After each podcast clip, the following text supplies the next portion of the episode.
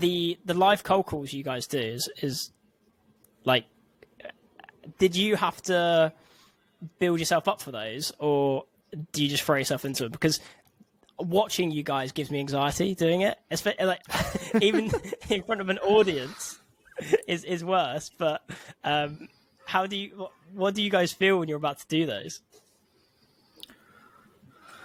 It's it's a it's a fine line, isn't it? It's it's like the same as everything. I think like when in the early days of the business, we were doing it in front of people on a on a regular basis. So I think it's like like anything, people get that that fear, that rejection. I think it, it takes a lot of time and a lot of conversations with yourself to kind of.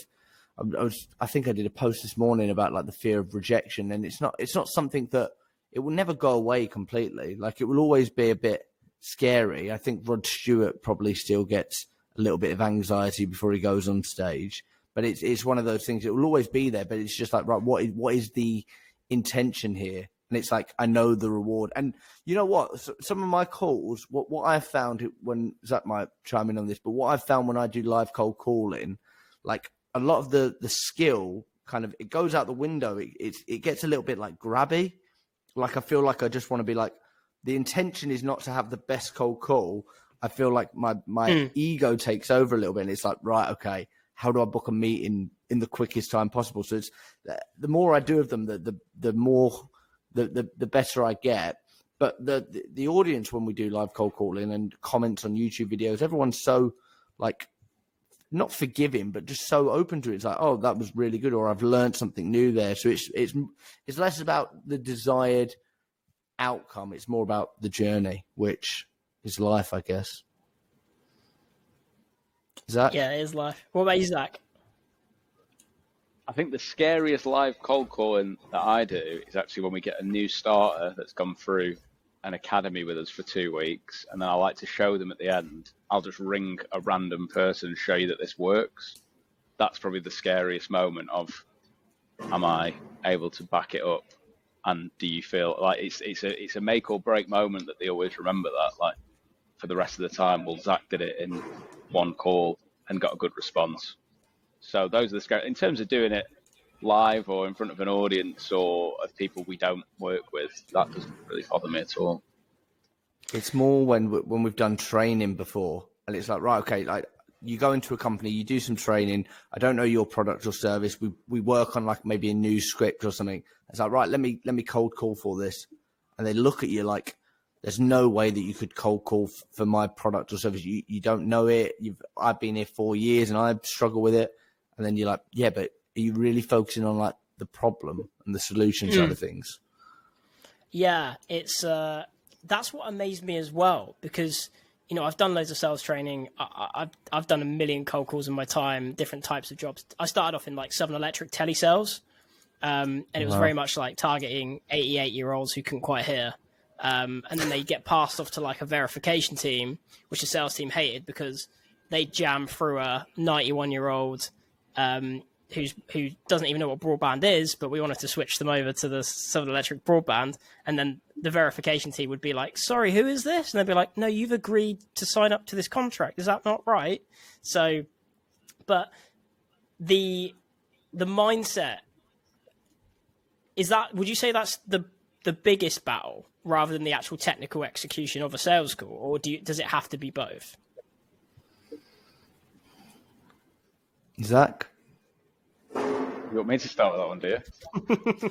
um, it's, it, mindset will get you to the dance, 100%. And really, when we hire our own people and we train people, the biggest obstacle is are you comfortable with rejection and do you get too high of validation? Both are an issue. Like you think of it as salespeople tend to have these like massive peaks and troughs, and they're usually based on emotional attachment to the outcome of the conversation or the sales process.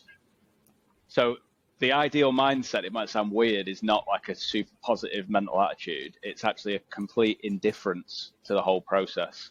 If I get a no, I, I expect a no. I'm in sales. If I get a yes, I've done an amount of work that will justify that I get a yes at the end of it. So it's almost like expected based on evidence rather than relying on feeling and you know, sales isn't like working on a building site or something, or saving people's lives in a heart surgery theatre. It's really what people are feeling when they say, "Oh, burnt out," is a complete inability to manage emotional state. too, they've got too emotional about it. They think someone's rejecting them, not the mm. offering, and they think someone's validating them, not the offering. There's a you're like putting yourself in the process too much. And when people can remove themselves from that, they tend to have a much better experience. Um, I don't know if that answers your question. No, it does. It does. Um, I read something. I can't remember where I read it, but or heard it, but they were talking about a referee, a football referee, and he was saying how referees have to do a similar sort of thing because obviously they get a lot of shit from the players, um, and they have to learn. It's really important they learn that the players aren't angry at them as a person; they're angry at the uniform and they're angry at the decision and the context of the decision. So that's you know it's very important in different industries, especially sales. Do you guys think then that there's obviously natural salespeople, and I think that's a very small percentage of people. Do you think anyone can do sales, or do you feel like there's just people who just don't have that ability to remove themselves emotionally from the decision, no matter how much training they get? You know, mm. it's it's interesting. Go on, Jack. Yeah, I was. Well, I was going to say, like, when you say that, that people are natural salespeople, what, what do they look like? What What's an example of a natural salesperson?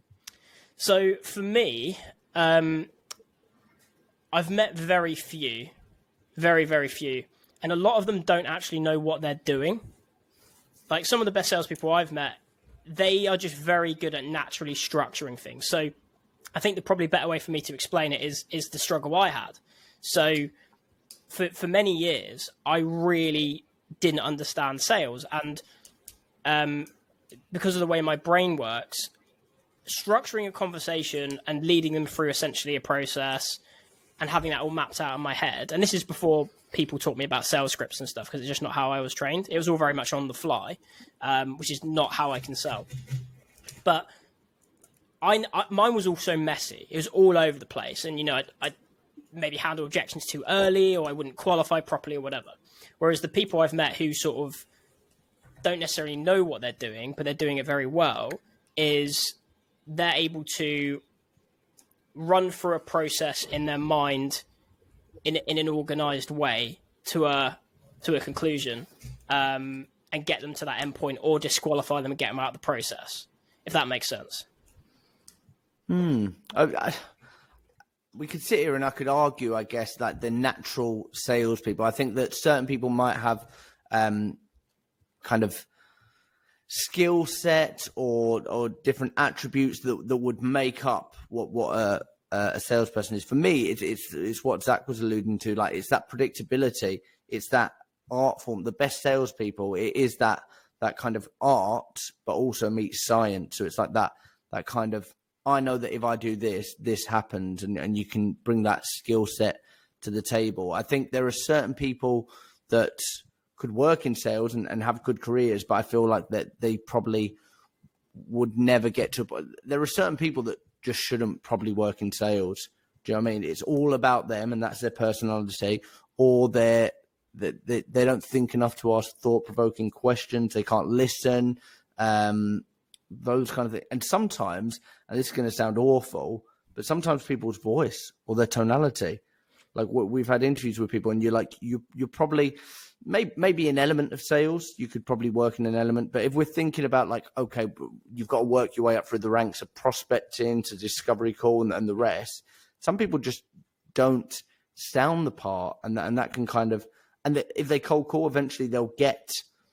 I, I reckon if you just put a monkey in a room and uh, gave him access to AI and got him cold calling for a hundred, a thousand years, eventually they would land on a deal. Eventually, that something would happen, right? But that's not to say that just because somebody's been working in sales for ten years, cold calling, eventually luck luck will play a part of that for for good salespeople, you want to be like, okay, what is the predictability? If I call twenty people, I bring these skills to the table. Eventually, that will lead to this. They're, they're in my opinion, the best salespeople. Okay, Thoughts, Zac? Yeah, I've not met a natural salesperson ever. Um, certainly not in the style that we do. I've met natural like people who say it. I'm a natural salesperson. What they probably mean is I'm a bit of a a bit of a wheeler dealer, charmer, gift of the gab type of person. That that isn't sales. Salespeople are more. There's a term in um, special forces. They call it the grey man. So like SAS, they tend to look for someone who's the grey man. He just fits into any audience and doesn't really stand out too much, and he's more of a he's more able to enable the situation in whatever scenario it needs to go. So like a chameleon almost. So you find like oh, discovery calls that go really well tend to not really be anything about us. We don't pitch anything. We don't really sell anything. We just almost ask like therapy style questions that get the other person talking cold calls, we don't mention our name, don't talk about the product. At the end of the call, you know, it's gone well when they say, you know what, I don't even know where you're calling from or what your name is. So really, like, if I was to meet someone who is a natural salesperson, I'd probably be thinking, God, I know nothing about that person. All they've done is find out things about me, and they've made me feel quite secure and comfortable opening up to them. And I think what most people think is a natural salesperson isn't that. It's probably someone you think, God, he would get on a stage and he'd get us all going to war tomorrow. He'd motivate us to go and kick everyone's door down and rob everyone's house in the neighborhood.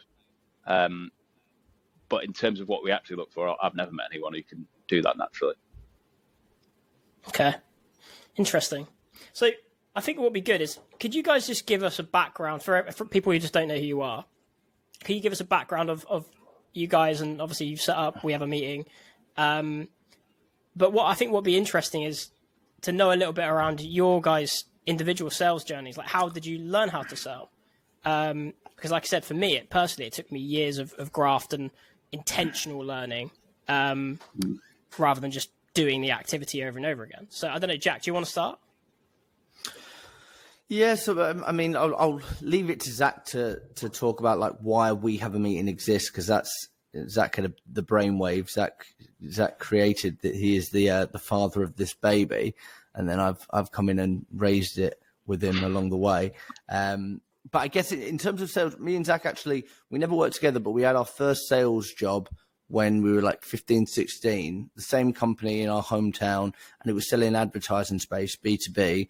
And it was it was one of those jobs you sit down and it's like, here's a yellow pages, like like start at the beginning or start at the end, just call people and do it. And I was I was awful, like re- really really bad, like and and I have been along the way, like a lot of jobs, like it'd be it'd be stupid to say here, like every job I've had in sales I've been amazing. I've done I've done well, like, and I've made money along the way. But I've always had other passions, and and it's weird. It's like I've always been into music and the arts and things like that. And sales has been like the side hustle more than the the main dinner. Um, but what I think the skill that I got along the time, and I, I didn't really realize at the the time, but like a year here doing a sales job, a year there, like a lot of B two C stuff, like I was selling IVAs at one point. I was like selling life insurance at one point. And that muscle, when you're cold calling people or, or even warm calling over and over and over again, it starts to build up and you don't really realize. But it's like if you go to the gym every single day for 10 years and you just pick up a weight, eventually something will happen. So it's like that's where hmm. the, I didn't, I didn't think it was deliberate or anything. And I remember when I worked, I worked, reed.co.uk, the UK's number one job site, um, 10 years ago. And I remember sitting in a room and them training us, and they were teaching us Sandler. And honestly, I was 20 something years old and I didn't give a shit. I was just like, no, I, I know how to sell. I've got the gift of the gab. I'm a natural born salesman, uh, probably like what, what we were alluding to. I, I'm all right. And I'd get on there and I'd, I'd lie and I'd, I'd, I'd say things like, oh, you've got a four year old. I've got a four year old, blah, blah, blah, rapport, all of that nonsense. And it was only when Zac told me what, like he was starting to get into this new methodology and we'd have hour long chats on, on the, his way home from work, my way home from work. And when he started to set up the business, it was like, oh, there's a way there's a new method in town that's actually been around for years and years. And it's one of those things of like, although I've not been applying this method for a decade, I don't have 10 years of experience selling this style. what what we both did is we both put a lot of time and investment into how do I get really good at this really quickly, and I think that that's that's probably where um, you're best to pick up, Zac. Yeah. Uh, shall I give you the where, how the business started and why? Is that where we are? Um, yeah, just whatever, really. Whatever's interesting. okay. Um, I don't know if it's interesting. You can be the judge of that.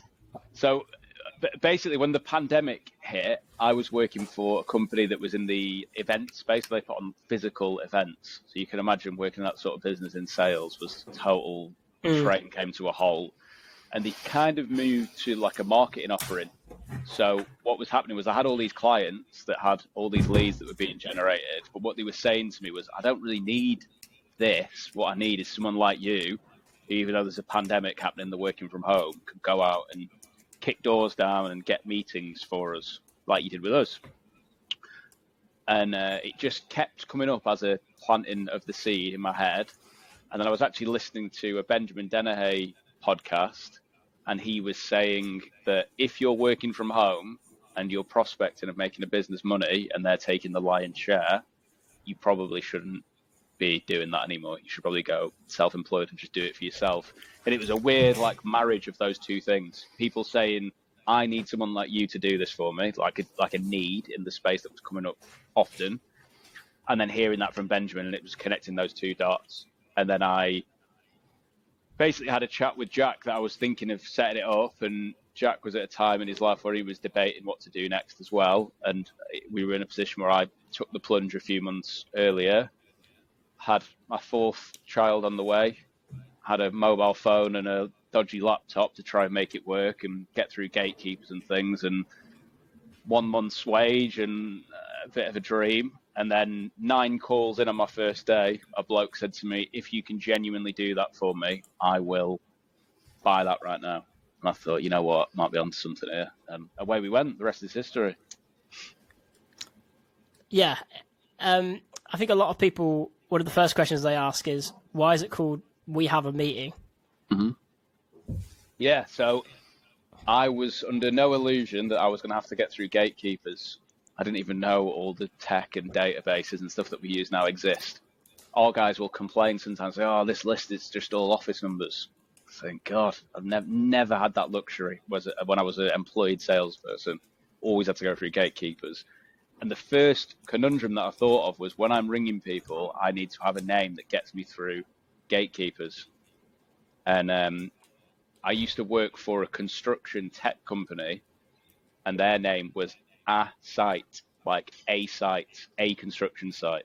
So that was I always thought was quite clever, like a way of getting through gatekeepers. Where are you calling from? From a site. Oh right, okay, I'll put you through. So I thought I was clever, and then when I was thinking of our name for what we do, how could I get through a gatekeeper quickly without them really questioning me? There's no cloak and dagger to it. I was thinking like trying to sound like a law firm. Didn't like that. Thought what's something that you could say, and it just came to me naturally. We have a meeting. If I said we have a meeting to someone, they'd go, "Oh right, okay, fair enough. I won't question that, and I'll put you straight through." So the sole purpose of the business name is to get past gatekeepers. And if you've got a business that sells on email, phone, that's any cold channel, you should think about what your business is called because no one wants to read an email from printersaregreat.com. yeah, that's interesting. It's, it's, it's really clever actually because I don't think a lot of people consider that. They sort of do the name first, something that maybe sounds snazzy, but mm. yours is actually yours is your business name, but it's functional in your in your job you do as well, right? So yeah, yeah that's that's really interesting. So you talk about gatekeepers there. I, am sure, like this is probably one of the number one questions you get. You might be sick of answering it, but for sales beginners who are like, you know, I don't know, in their first year, really struggling, and you know, for the people you train as well, what advice do you give to people to get past gatekeepers? How how do you do that? There's probably two components to it. Um, one that I don't know if you would call it a skill, but the, the tone of who you're selling to, who you're trying to get hold of, what do they sound like? So let's say you're getting hold of someone that's like a C-suite person. What do they sound like? If you're trying to get hold of a marketing director that, who's probably more chatty and agreeable and nice and goes to events and stuff, what do they sound like? If you sound kind of meek and mild and like you don't belong, human beings have a great authenticity detector and they will sniff you out on that call quickly.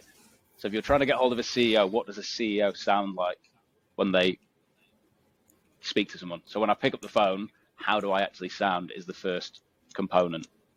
So I bring up, um, I'm trying to get hold of uh, Jack. Please, would you be able to put me through? That's very different than if I rang up and said, Jack's not in, is he? Great, yeah, if you put me through, that'd be great. Like there's a there's a real tone that needs to be there first. And I've had arguments for people saying this isn't that important, but I promise you there's a massive difference when you make those little adjustments, micro adjustments to your tone with who your ICP is. They make a, a massive difference. And then Jack, I don't know if you want to do the actual words. You could maybe go back and forth on this.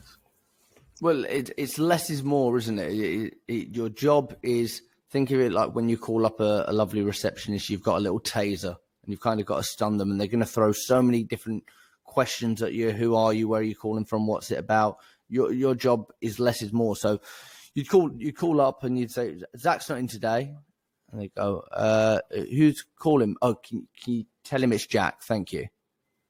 Less is more. Short, sharp. You're never being rude.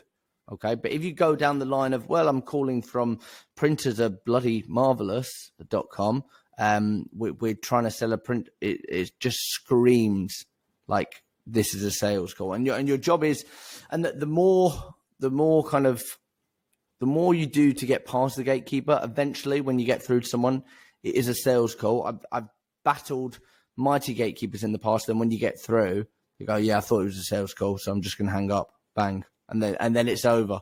And there's there's not much that you can do in that moment. But there, there isn't anything that will work 100% of the time. But you've really got to think. And I think where a lot of salespeople kind of go wrong is they don't bring that. this is probably where my drama degree comes in handy. But that that theatrical, creative element, like we're all different people. The the person you are when you're with your parents, to your partner, to your friends, to your boss, we're all different people. So why would you not be a different element that you bring to the table when when you're calling somebody. So mm. that, that's the thing. So you've got to bring that right now. If I'm going to call and I'm trying to speak to CEOs, well, I'm I'm going to be the CEO. Jack's not in today, is he? It's a great point, that, and the the creative element of we've got a client who they they deal with like smaller trades companies, maybe ten people max. So probably all sat in the office together so if I ring up and I'm trying to get hold of the boss, what language do I use if I'm in that industry? When the gatekeeper picks up, I say, "Is the boss in? Is the chief there?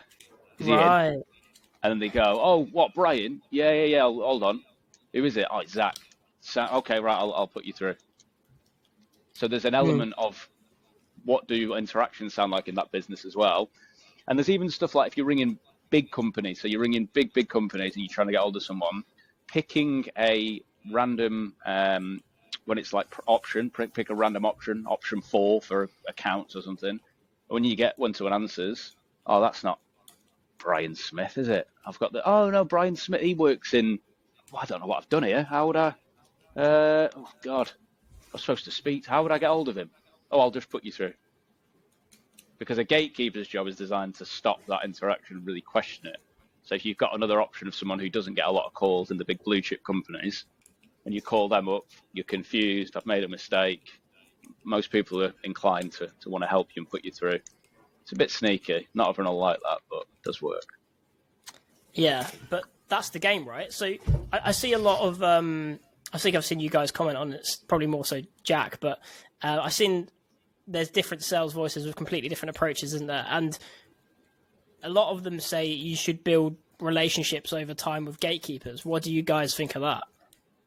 It's uh, one hundred percent correct. No, it's it's. I, I, I don't get it. Like it's it's bizarre. It's barmy. Like what what is okay? Well, let's break it down. And and to the people that say that, well, what is a salesperson's job? Is to qualify the right person or disqualify the the wrong person. It's like if you're just building a relationship, it's it's just it's a nice it's a nice fairy tale and it's a nice story and it's a nice narrative that we that we tell ourselves that that could work that one day somebody out the kindness of their heart is eventually going to feel sorry and what probably has happened david is somebody's made friends with all these gatekeepers and there has been one that said, "You know what? You're such a lovely guy. I'm going to put you through to the CEO. He's bought the biggest, most fantastic printer in the world." And somebody said, "Well, look, I, I do I doubt that it works? No. Like, and this is the thing when with with any kind of sales methodology, people saying, "Well, no, this works over this," and it's like, "Well, no, I, I bet it all works, right?" Uh, but but what you're trying to do is ha- have an effective use of your time Okay, so I'm a busy salesperson. I want to speak to busy people that might have the problems I solve. If you're spending five minutes talking to Sinead on front desk about what little Archie's up to at the weekend, well, is that a good use of your time? Well, probably not. So it's like, right, what can I actually do in my time that's going to give me the most and the, the the the maximum return? It's like when when you when you think about Olympic runners, they're they're, they're like seconds in it oh, I, I, was the champion because I beat you by 0.02 seconds. So what are you doing against other people to get that edge when it comes to time? If you're spending five minutes speaking to Sinead, then you're wasting your time. Do you know what I mean? Yeah. Yeah. Sales is fascinating, isn't it, really? Because people look at it like people who don't know how to sell, have never been in sales, they think it's just grunt work. You pick up the phone, you annoy people until they buy from you, essentially, right? Um, but what I find fascinating about it, it, it is like the art of human communication, isn't it? And for me, anyway, I don't know about you guys, but the longer I, not so much the longer I was in sales, but the more I learned about selling, it actually helped me like outside of my job as well. Like just hmm. communicating mm. with people and, you know, handling objections. You know, if, if my fiance wants to go to a restaurant and I want to go to a different restaurant, I think it helps you sort of like structure conversation as well. Um, and it is fascinating because you only have to look at how many sales books there are out there and how many different methodologies. And, you know, for every Jordan Belfort, you've got a Grant Cardone or a Benjamin Dennehy, you know, or you guys. So, and a lot of them, a lot of them are expert or claiming to be experts and then arguing with the other experts. So I think someone coming into sales cold, like first job, it can be quite difficult to know what to believe, don't you think? Mm. There's always experts though, and and I would I would play that.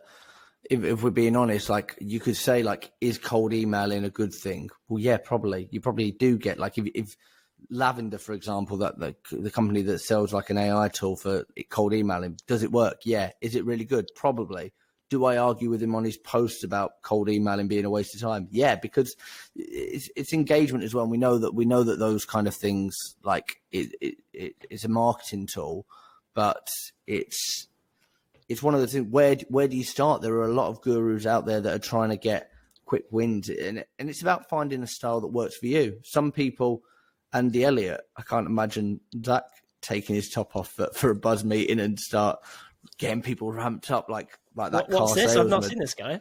He's a car sales guy who says that he put Grant Cardone out of business. He doesn't work in the industry anymore because of him. But it's one of those ones where as soon as you watch it, all your recommendations will be Andy Elliott. Very American guy, calling everyone a loser.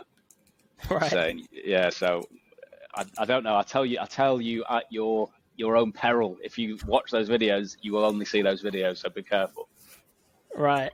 Okay. I've got a guy in um in the recruitment world that I can't get away from in on YouTube. I won't say his name, but um, I watched one video because uh, I think it was sent to me, and Google, YouTube. I, I literally I can't escape the guy. I've even done the little arrow. Not interested. Report this ad. Leave me alone, and they won't leave me alone.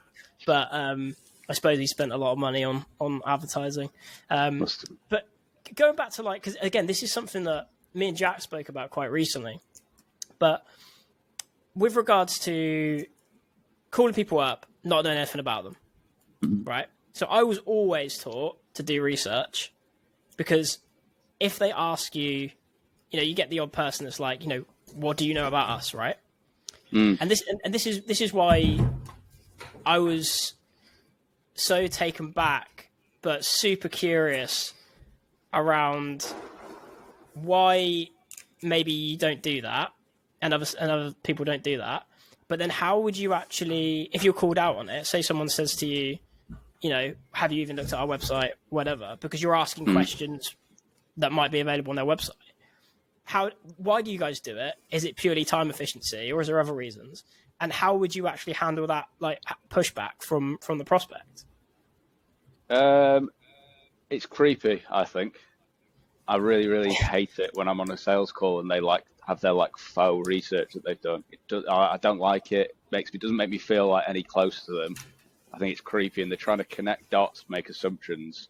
We've been on discovery calls before, and I will call people out on it. Like the, the, the, the dots that you've connected based on your research are all assumptive, and it's just not. And we might have grown up in the same area, gone to the same school. I don't really care.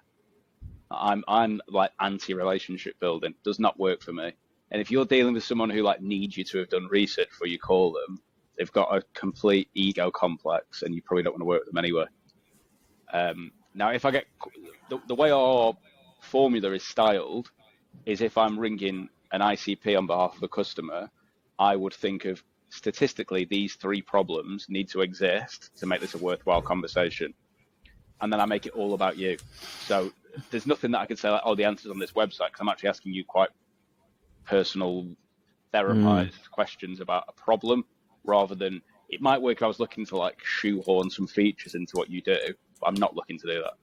I'm looking to get mm. very personal about problems that you face. If I got called out on it, what's an example of me getting called out on it? What would someone say? Well, I'll give you an example. What happened to me, right? So yeah. I was, um, I was like, "Fuck it, I'll give it a go. I, I just won't do any research. I'm just going to go in blind." And I won't lie to you, I was shitting myself because right. I was like, I was, I was, I felt so anxious. Like, and I was like, "Please don't ask me. Please don't ask me," because I had it. To, to be fair, right, as well, just to go off on a little tangent, I've only ever had someone ask me, like, do you know what we do? Have you looked on our website? That sort of stuff. I've ever had it happen a couple, a, a few times, and they were just doing it to be dicks. They were never going to work with me anyway. Yeah. Um, I think I only had it once where he, he, really grilled me, but I think that was more to do with the information on the database being wrong. I think their company name was actually wrong on the database or something, so it was completely wrong. But um, so what what did the guy say? He basically, I basically just asked him a question about you know the services that he he provides, and um, he's in recruitment as well to give you some context. And he was like, "Well, this is all on our website. Have you not looked at our website? I bet you're looking at it now, aren't you? In a rush, sort of thing." And um, I definitely messed it up. So I, I my response was, um, I I'd taken a very quick glance to the point where I just knew that they recruited into the the fast moving consumer goods um, industry. That's all I knew. Mm. Um, and then he got a bit arsy about that, essentially saying, "Well, you should have done research." I, I think he, the exact words he used were, "I would have respected you more if you actually did some research into our business." So I don't know how how would you have dealt with that, and or do you think he was just being a dick? Mm, how was the conversation going before that happened? It was very early on, so it was literally like, um, you know, can I grab thirty seconds? And it was like my first or second question. It was like, um, what I asked, what I asked recruitment directors. Okay, so what I asked recruitment directors is uh, a hypothetical, which is, you know, if a prospect asked you, um, what can you offer? What can you offer us apart from good CVs? with the context of winning retained work, mm-hmm. um, what would you say to that? You know, what what's your actual tangible services that you offer apart from bog standard recruitment? And ninety nine percent of the time it works. I think this is the first guy that kicked off me about it, um, because I'm usually asking it on like meetings anyway, rather than cold calls. But um, it was very early on. It was like the first or second question. Okay. Um, it sort of depends on when it comes up. If someone said it to me and they've just jumped on a call, they don't know much about us, and it's like a discovery call. Let's give you that example. If someone says, "I don't know how much research you know how much you know about us," I always respond and say, "Imagine I know nothing." Mm. And then they go, right, okay, well, I'll start from the top. If I'm on a cold call and it's like, oh, someone's calling me out here that they've, have I done any research? say, you know what? I think if I'd opened your website and read a few bits on your website, I don't think that's going to tell me the full story of everything I need to know. That's why I've been brave and picked up the phone. But you might tell me that the answer to everything I'm about to ask is on your website. Hmm. most reasonable people are going to say, well, no, that's not the case at all. Um, there's also probably in your world, like the recruitment world, a lot of websites that look exactly the same and a lot of businesses that look exactly the same. So there's probably something in that as well. Of I what I don't want to do is assume just because you work in X industry that someone else that works in X industry is exactly the same and tie you with the same brush. I think that's fair. Yeah, so that's why I'm asking mm. these questions. So it's just reinforcing why that is. But yeah, it's a total like waste of time. If I was, if I say I say I do ten minutes, ten minutes research with every single person that I call, ten minutes over the course of my week is that's a lot of conversation time. And just in our line of work, we probably wouldn't have the success that we've had if I was doing that. I'm with yeah. you. Some, sometimes, and I think when I pushed you on that point, you didn't have that many examples when that's happened in your world. So I don't think it happens that much. But our negative bias, we always remember like, oh, but the one time I didn't, he really exposed me. Yeah, that's and that was six what... years ago. And I still that was six years ago. Bloody hell. like it was yesterday. I thought it was last David. week. Christ. no, no, no. no the, the, one, the, the, one time prior, sorry, the this happened a couple of weeks ago. But before that, I was thinking about it because I, mm. I actually messaged Jack and I was like, "This just happened to me, mate. Um, how would you deal with this?" And then I really thought about it and I was like, if this only happens to me tw- two times in six years, like that's all right. I can deal with that's, that. They're nice odds. Um, but then, I, like you said, I was going to say it then, but the time that you spend on on doing research before a cold call, you know, I've worked with recruiters before um, who they'll spend five ten minutes per call, and they'll go to voicemail, get kicked off by a gatekeeper, speak to them. It's like, how many people have you got hold of today?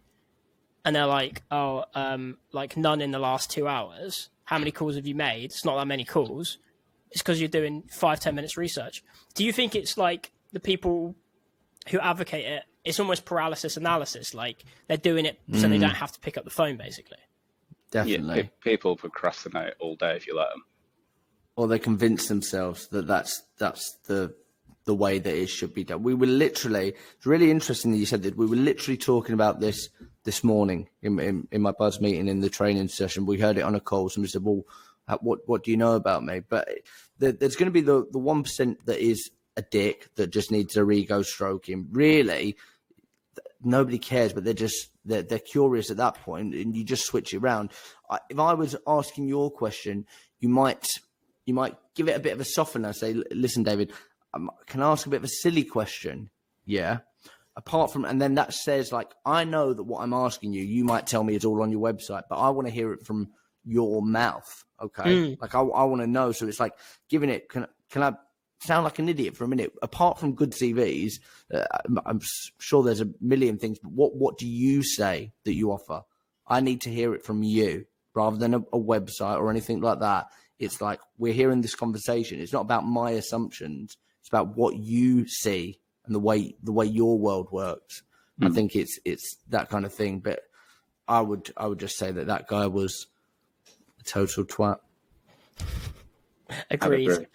Agreed. Um, that's interesting, actually. Yeah, those those slight small changes just reframes the whole the whole sentence and gives it like a, a completely different tone, doesn't it? So yeah, it's uh, got an ask an obvious question. Yeah, exactly. Pre- preempting questions this is going to sound silly. This is going to sound the most obvious question ever. This is going to really just get someone on board with whatever you have to say. Like when mm. we, we ask we ask a, a, question, but what what could often happen is when someone gives you a problem, what they really give you is a symptom of a problem. I find the recruitment process quite manual. That's not a problem. That's the symptom of a problem. Okay, and then I would follow that up and say, you know what? This is going to sound like the most obvious question you've ever been asked. How do you know that's a problem? Oh, because it takes too much time out of the day. Okay, again, it's really obvious. Why is that bad? Well, because I don't get to go home enough. I've just had a baby, and I want to be home in time to bath them. Right. Okay. Now we're at the problem. That's the language that we use when we go to that level of depth. We only get there by asking those really obvious questions. And if I didn't preface that, someone would go, "Come on, mate, you an idiot?" Like, like this starts yeah. sounding quite jarring. I did um I did some training with um an insurance company last week and the, everyone everything's got a trigger. So if something happened, somebody's applied. I know that insurance is a bit of a different world, but it's a, a speciality insurance where it's still quite problem solving rather than you GoCompare. And and the first question is like, well, what made you get in contact? And that that's probably a few different angles of, well, you were a referral, or I'm trying to solve this problem, blah blah blah. And I was speaking to them about it. They were like, but I just feel like when I say why why have you got in contact with us because it was all inbound and warm, everyone's just going to say I need insurance, which which is a, a, fair point. Okay, yeah, you need insurance. Okay, so when you say, listen, David, it, I've got to ask a bit of a silly question, but what, what was it that made you get in touch today?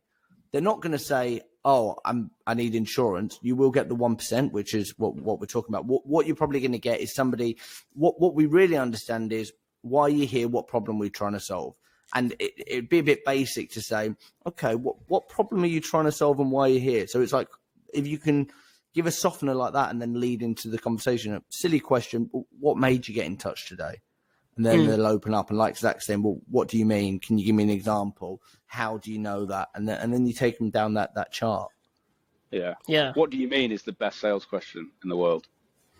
It's not the really ridiculous intellectual stuff. It's um, when you say this, what, what did you, what did you mean? What does that mean? And just being like the scratching your head, I don't know what anything you say means. Really, really explain it to me. I'm five years old. Explain it to me. I've seen this a lot in the recruitment world, both as like a, a coach and trainer, but also you know just sitting in on meetings and stuff. One thing um, I used to see quite a lot in tech recruitment is essentially ego taking over with recruiters. They don't want to look like they don't know something, and they'll you know so so. I'll give an example. Um, uh, I was on a meeting and this he- head of engineering or something was talking about a specific niche technology, and the recruiter I was with completely blagged that he knew what the guy was talking about with a programming language or something. Right? I come out of the meeting, I was like, I was like, I didn't know you, you knew about that. And he's like, Nah, I just made stuff up, mate. Um, but I actually um, I know a guy who won like quite a big account at a recruitment company I worked with, and he won it purely because he said, "What do you mean?" And it was because the guy was like, they, I think they were like vetting agencies, and they were going to pick one of the six or something, right, to be their exclusive supplier, something like that. And he, what he would do, the guy would he'd make up a programming language, and he'd be like, "Yeah, yes, what we really need is like this X whatever developer," and uh, not, all the recruiters apart from him said, yeah, yeah, no, we've we've filled those before, you know, that sort of thing. Yeah. Um, but he was the one who went, oh, I've never heard of that. I don't know what you're talking about. Can you tell me more about that? Because yeah, I look stupid, but um, and he worked with him because he was like, you're the only one who actually was honest. So how mm. is it? Like is there that. any way you can like? It goes back to mindset, but how do you how do you get over that like ego driven need to sound like you know what you're talking about? There's a quote, isn't there? and I, I, like quotes because they're kind of like the the Uno cards that you can play in the moment. Where like, yeah. oh right, okay, I feel like this. Let me play this. But it's it's um, ask a question. You might look like an idiot for five minutes. Don't ask the question. You look like an idiot for the whole of your life. Something like that. Inverted commas and all that. But it's the same. The the the, the logic applies. But be curious. That's what you typically find in a sales company is somebody comes in and and it could be a, an amalgamation of things like they're motivated it's their first job but the first three months they smash it because they don't have all this product knowledge and all these features and benefits ringing around so they're just like what do you mean i'm, I'm genuinely trying to solve a problem and i'm listening more because i don't want to talk much more because i don't actually know anything to talk about but then what happens over time is you go well yeah yeah i'm going to put you in this office because i know that's that's the best office everyone always chooses that but you've not actually listened and it gets heavy. But be curious. Be curious throughout. Like the best salespeople are the ones that are curious. Yeah, mm. Exactly. I think any self improvement or sales improvement comes from self awareness. And if you're self aware, you're very aware of the role that your ego plays. People who are aware of mm. their ego aren't also egotistical at the same time. It's usually the people you spot who have that problem are completely unaware of themselves. And often this is this game of, of sales is a it's like a reflective exercise. How much of this suffering is purely in my imagination compared to the actual reality of it? Someone picks up the phone to you, you tell them it's a cold call, and they say, "Oh, fuck off," and hang up on you. was that to you, or did the cat get run over on the way into work today, or have they mm. just found out that their wife's having an affair, or you've got to quickly think to yourself, when have I behaved like that in my life? Because not no one wakes up just wanting to, to be like that. And equally, going back to I made a point before about this authenticity detector. Like people know when they're being blagged. So if you're there trying to persuade and push and push your agenda, people will just react. And even even if it doesn't feel like they do in the moment, oh, it was a great demo, it was a great presentation, and they've gone away and they're going to think about it. You'll never hear from them again because you because mm. you because you got in your own way. You know. Yeah. So um, yeah, there's a lot to that. But like, is there anything that can be done on it? it it's it. You have to do that journey yourself. I think we we will have the chat. We've got a young sales team. We'll have that chat with them, and I'm very aware that it won't come for a few years, and I won't be the one to teach it them. They'll find that out via life. Yeah, interesting. Um, I think to wrap this up, it'd be really good to just understand from each of you what's the first things like I don't know the first three or four things that you teach someone who's new to sales. So they're just getting into to prospecting, they don't know anything about it. Where do you feel like what's the first like three or four things that you teach them to give them uh the foundation fundamentals? Yeah. Uh, one of the I'll take I'll take the first one, Jack, and then we'll we'll bat it over to you. One of the first things we actually do this in the interview is we try and find out how naturally their sort of questioning, problem solving, empathetic brain works. So I'd say to you, David, let's imagine me and you are friends. We've met in the pub, and I tell you that I think I'm going to leave my wife. What's the first question you'd ask me? What's right. the first question you'd ask me? Um, why? Why are you leaving your wife? Right, exactly. And then we'll go down that path, right? And then it's looking for how they explore that. But some people, when I say that to them and I frame it exactly like that, they give me a lecture on why I shouldn't leave my wife and start to okay. assume problems and give me ways that they might fix it. The best people do what you did and say, why? Okay, have you tried this? Why that sounds really frustrating. And I'm trying to show that that is the exact same as when a prospect gives you a problem. You take it on that exact same journey. So that's the first thing that we teach. And that's from the interview that we do that. Jack? Mm. I'd, I'd say then the, the second part is probably the psychology. It feels like a, I won't say lecture because lecture has connotations to being boring, but it's really understanding the human brain, the chimp paradox, all of these wonderful things. And if we, there's no point just saying, here's a pattern interrupt, go and use it if you don't know what what you're trying to engage with them. So obviously with the chimp brain, the reason we use a, a pattern interrupt and the ones that we use is the majority of the pattern interrupts we use, depending on clients, are permission based and things like that. And there's humor and there's honesty and there's room to say no. So we have to give them a bit of a psychology lesson for them to understand these are all the different biases that you have and the prospect has. These is how they this is how they might appear in conversation.